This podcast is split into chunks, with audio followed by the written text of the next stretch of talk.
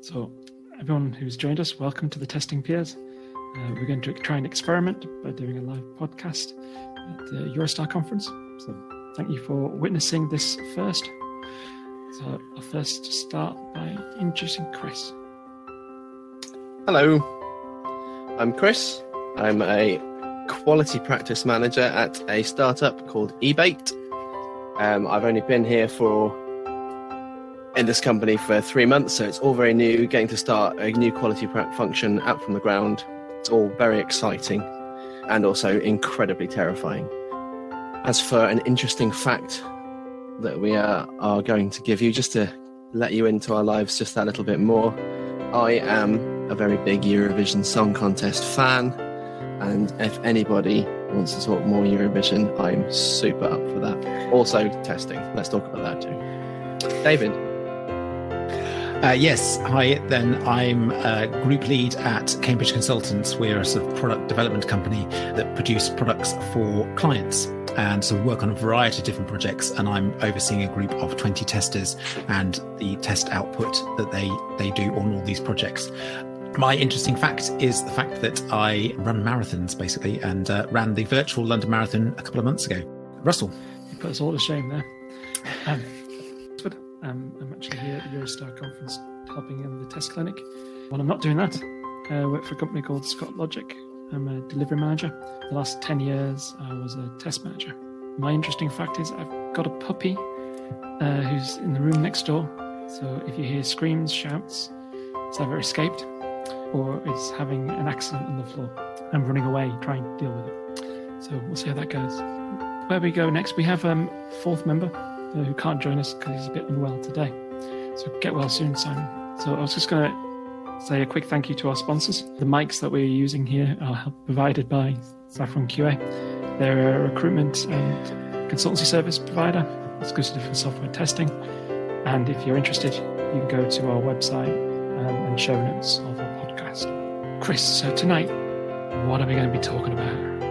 So when we proposed doing a live podcast, Ronan, who works for Eurostar conferences and is obviously a great muse for all great things that we have, he suggested something to do with virtual conferences because we're here. But we thought that's probably a bit too narrow. So what we're going to do is co- concentrate a little bit on home and away differences and just chat about how that affects us as testers, as leaders, and as conference attendees, or indeed volunteers and just we're just going to talk about it. The way we generally run this podcast is we just have a conversation about these sorts of things from the perspective as leaders and testers.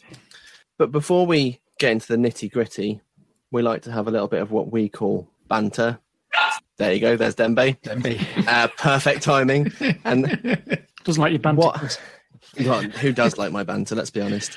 Ben, Ben, our sponsor, likes to um, tell people when to skip, skip this part, but I'm a stubborn man.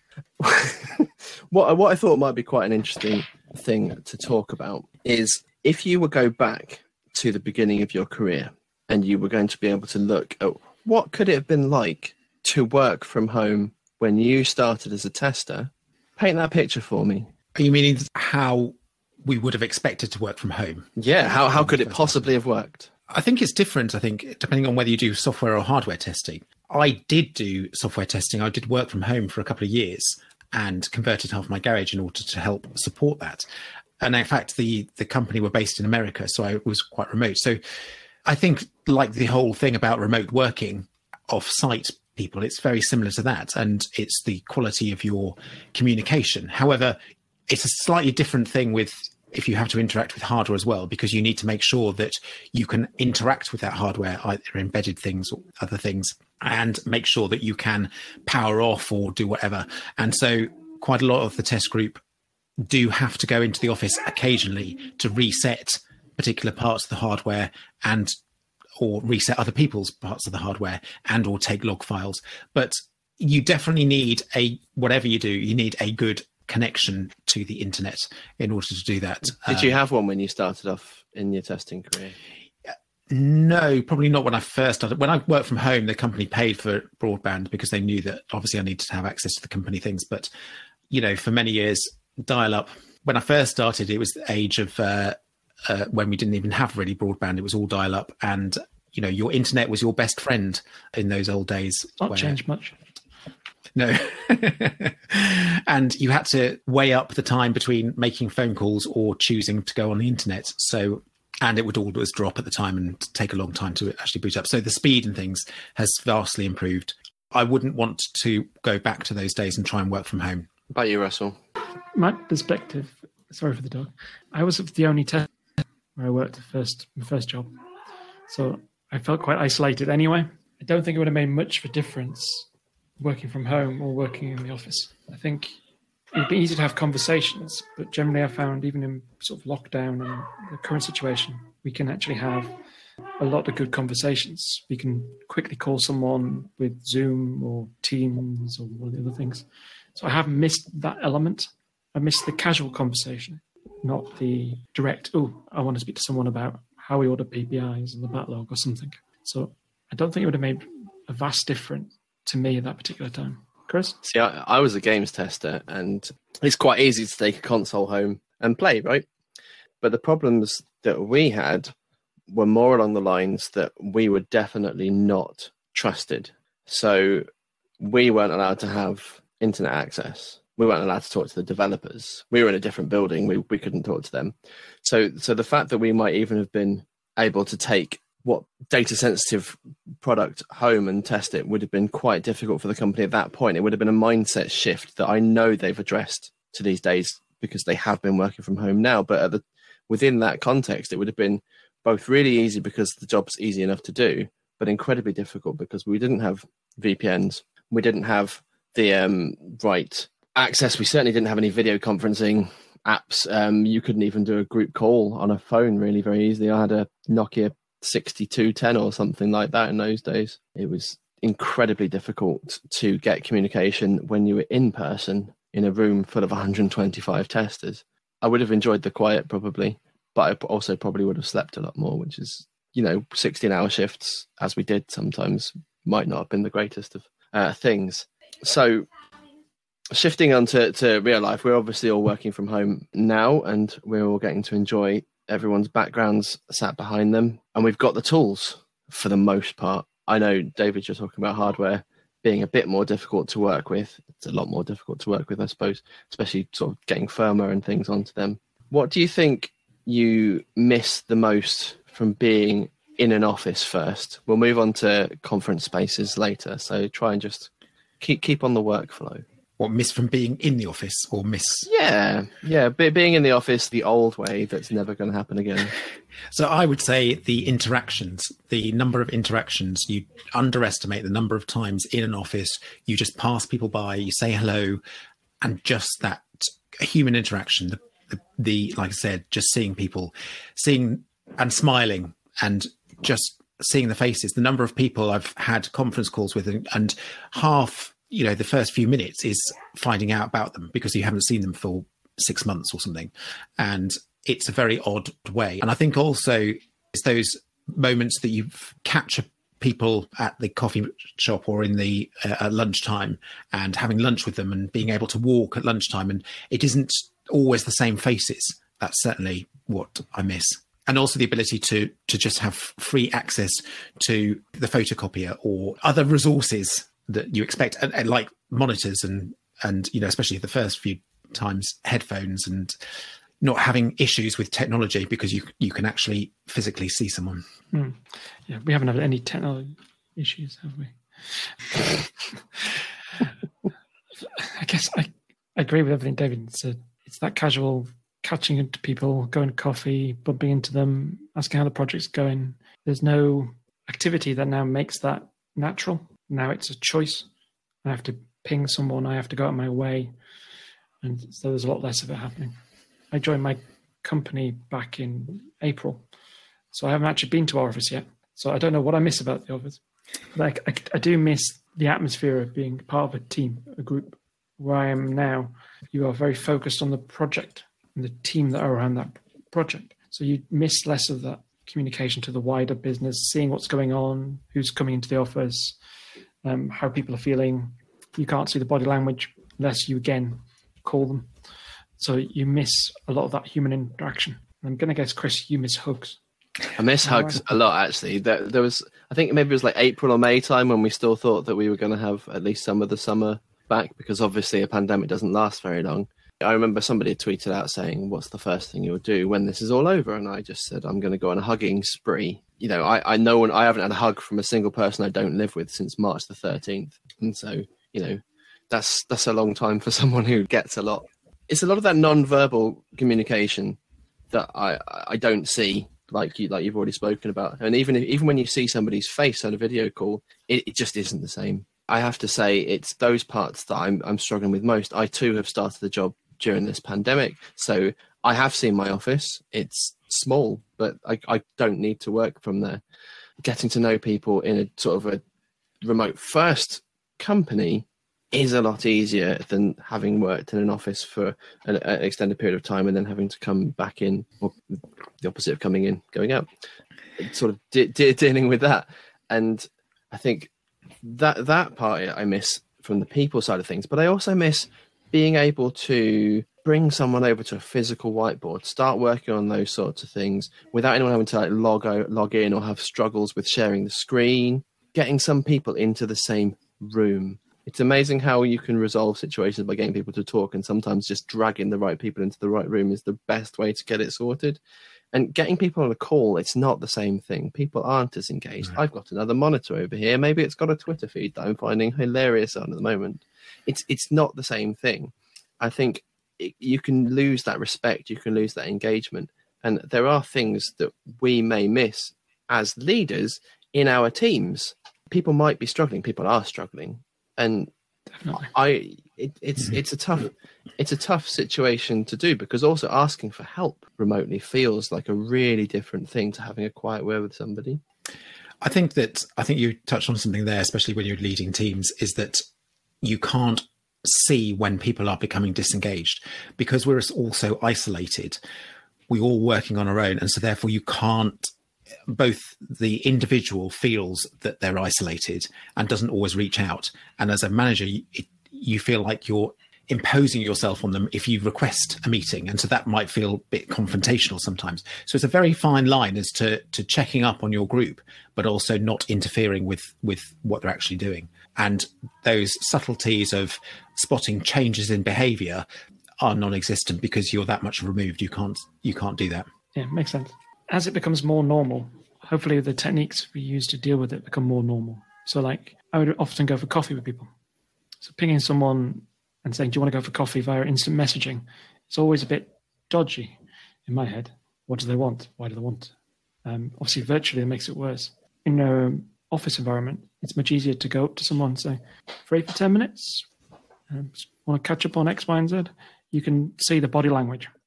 How I could find a replacement for that, it's going to be interesting for me. At the moment, if I ping someone, it doesn't have the same ring. Do you think that would be different if you had already got that sort of established relationship with them, though?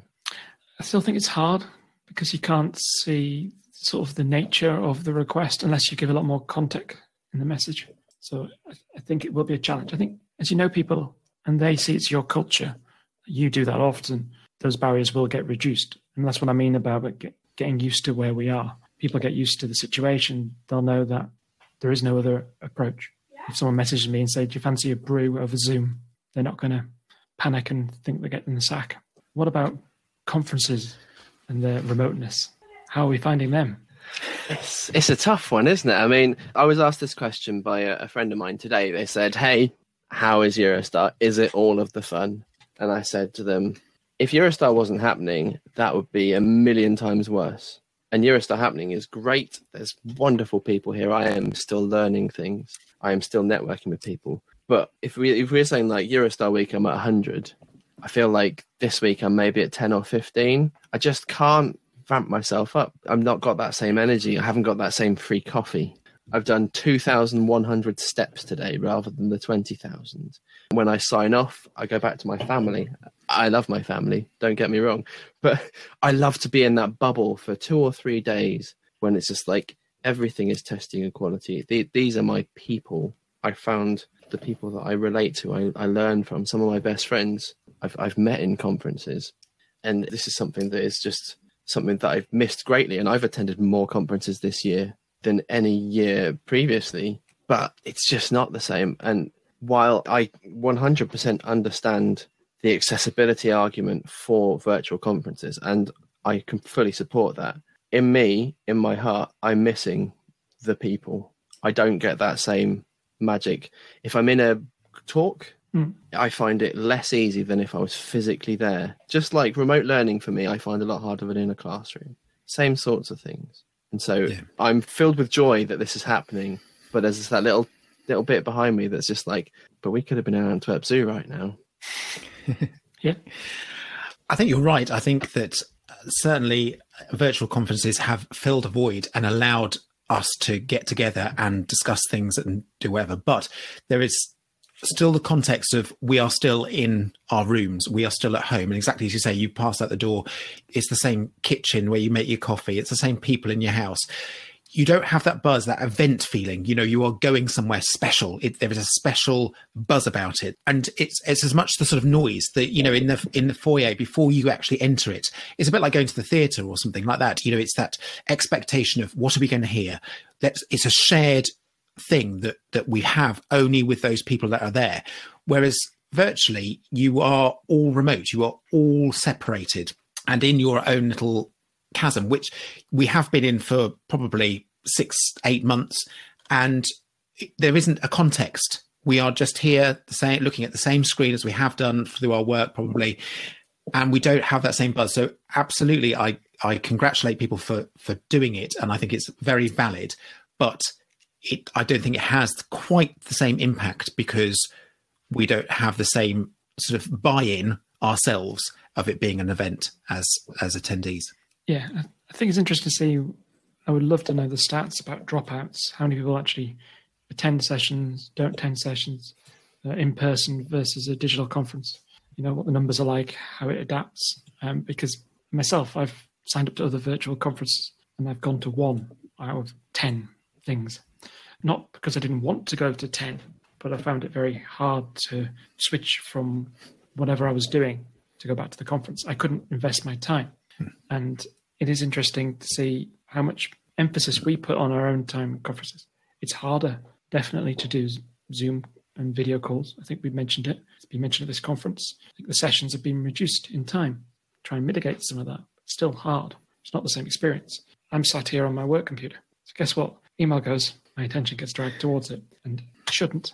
And I can make a choice. I can use a different laptop to do this sort of stuff. But I've chose to be slightly more attached. It's like the people with phones, with emails.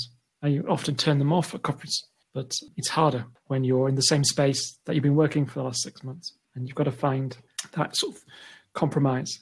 And I think Chris mentioned this. It's not the same, but it's still good. Could be better, could be worse. But I'd rather go to these events and meet some people than go to no events meet no one. About, But you have to hope that the tools that we're using are just going to get better over time as well. yeah, Because we've had connectivity issues. These things should get better, shouldn't they, as these become more normal? supply that should help.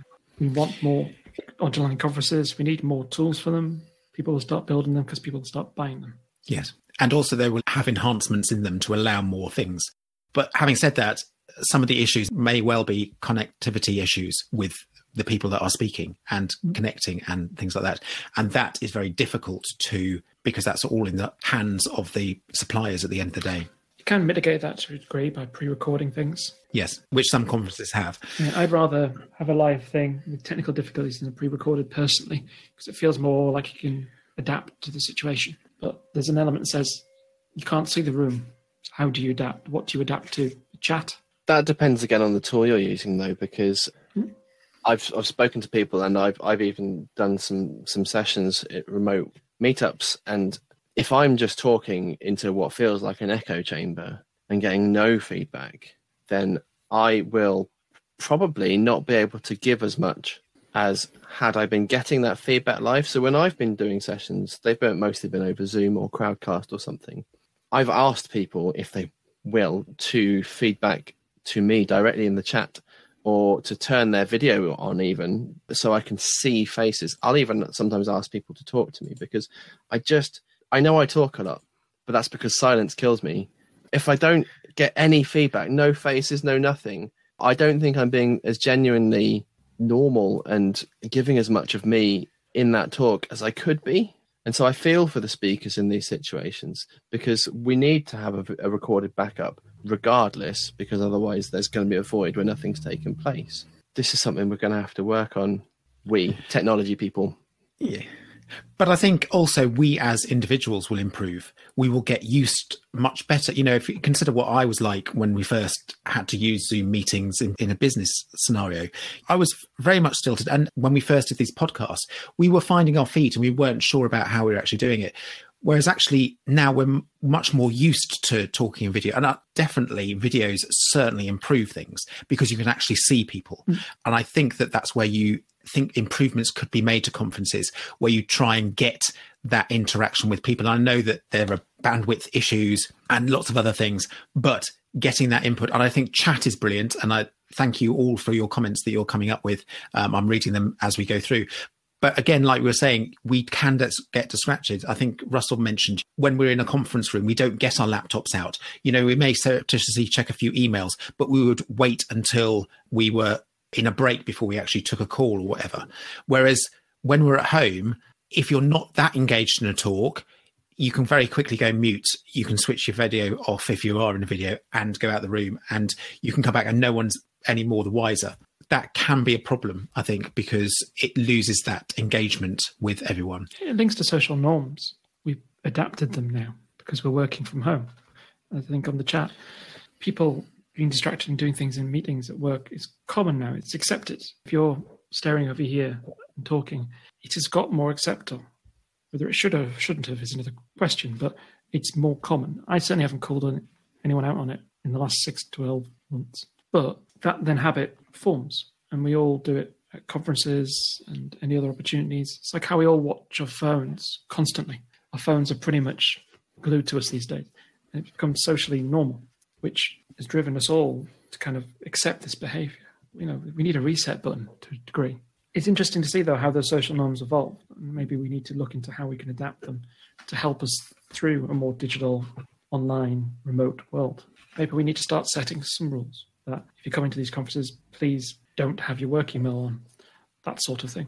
I can't remember where it is, but in some cases, basically put your phone, if you come to the dinner table, put your phone in this bucket, you're not allowed to touch it while we eat dinner you're almost starting to get to the point where we do do that for conferences remotely. That's always very difficult to police, though. You can't easily police them. No, it's it's almost like a, a, team a team built charter or sort of thing would be a really cool yeah. way to say like I'm attending this and I'm just gonna it's it's not binding, but I'm gonna sort of. We would like you to. This is what I'm going to do, and I've had I've had these conversations about the dinner table and stuff with with my children because I'm a millennial. I have a phone. I look at it all the damn time and it's quite hard to not look at my phone when I'm with my kids. And how awful is that? Mm. I would judge me if I saw me across the room doing that. It's a, it's a terrible thing, and they're they're they're writing children's books these days where there's a parent who's just on their phone the whole time, and the kid's just like, "Hey, hey, look at me. We we we are here. Let's interact. Let's have fun." And actually, do you know what? I I try and leave my phone in a different room now just to try and do those things.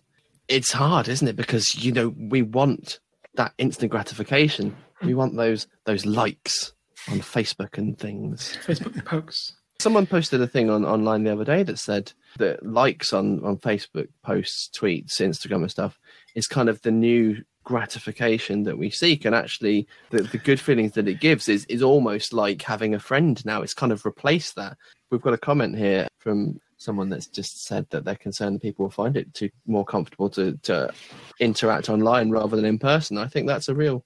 It's, it's a very um, demo, it's very demolition man type thing, isn't it? But also, I think that the youth of today are very much in that mindset anyway. I think it's it's catching up to people sort of our age now because we are so used to to doing it. And in fact, one thing about going back into potentially the office is that they they're sort of thinking about uh, if one person is remote in a meeting, then everyone's remote. So it's one remote or remote, which is a very odd thing. You know, so if you've got five people in the office and one person out, all six people are going to be dialing in in order to, to get the call. You're confirming that that actually we're recognizing that someone's remote, which to a certain extent is better because I, I, have been in the past, you know, in the in the good old days, there was one person remote and they would be lost. You know, everyone in the room would be having their banter and having a laugh, and the other person you're so disengaged because you're not there you don't get the jokes you don't get those subtleties so i can completely understand that but it doesn't help that it sort of exacerbates that It's a good point, though.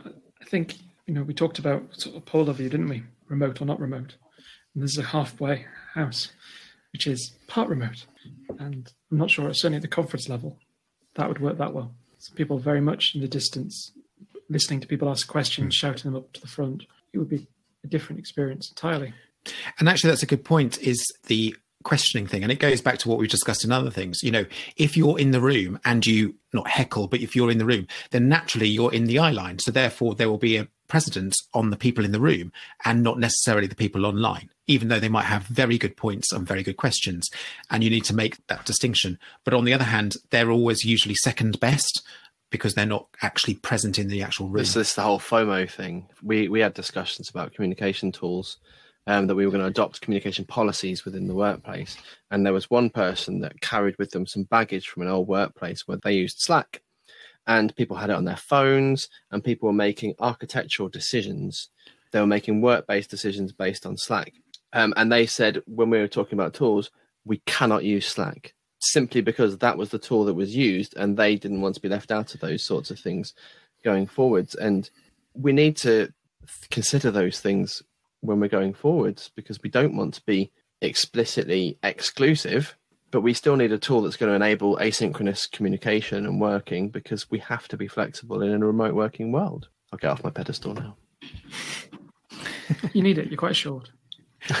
well, you would you wouldn't know. Do you know? There's a fun fun fact for everyone here. David and Russell have actually never met each other, and Simon, our fourth member, has also never met David or Russell. I am the only person that's met everybody here. So, You are the glue. I've- I mean, I I feel like I'm some sort of you know Cupid, Cupid for testing leaders. It's it's a strange place to be. Well, also we've described this as a therapy session as Mm. well for us at times, haven't we? Well, the testing peers was formed uh, because in our workplaces we didn't have people that we could be accountable to. We didn't have people that we could maybe rant to that could understand our domain and we could share with properly. And I was sat in my workplace going, I need to talk to people. I don't have that that group. And so I reached out to a bunch of people that I had met in conferences or meetups or worked with before. Eventually, three of them carried on talking to me quite a lot. And Simon really wanted us to do a podcast. And that's kind of how we where we came from. And that was because we were stuck and we needed that outlet and support together. And that's that's worked in a remote world. David, do you have regrets about that? Is it just me? Not not yet, no. I did the dad jokes? Thank you for joining us in this podcast recording. It's been a lot of fun. We quite like doing the, these end to end pods. They're just a little bit easier for flow. And if you do like what we do, please follow us on Twitter, Instagram, LinkedIn. We're testing peers on there. We have a Patreon if you really like us, patreon.com slash testing peers. All of our stuff is available on testingpeers.com. Um, we've managed to get the branding right at least. Thank you, Russell. Really, we're just we're just on a journey here. We're just talking. We want to be able to support each other and talk about things. And, and if you find it helpful, if you could suggest alternatives or different approaches, if you think we've missed something out, we had feedback once that we weren't introducing each other's names. So we're trying to make sure we do those things. We want to get better. We do retrospectives every few episodes to try and improve our processes and stuff. We, we are trying to get better and we really appreciate you listening and participating. Thank you very much. For now, it's goodbye from the testing peers. Goodbye.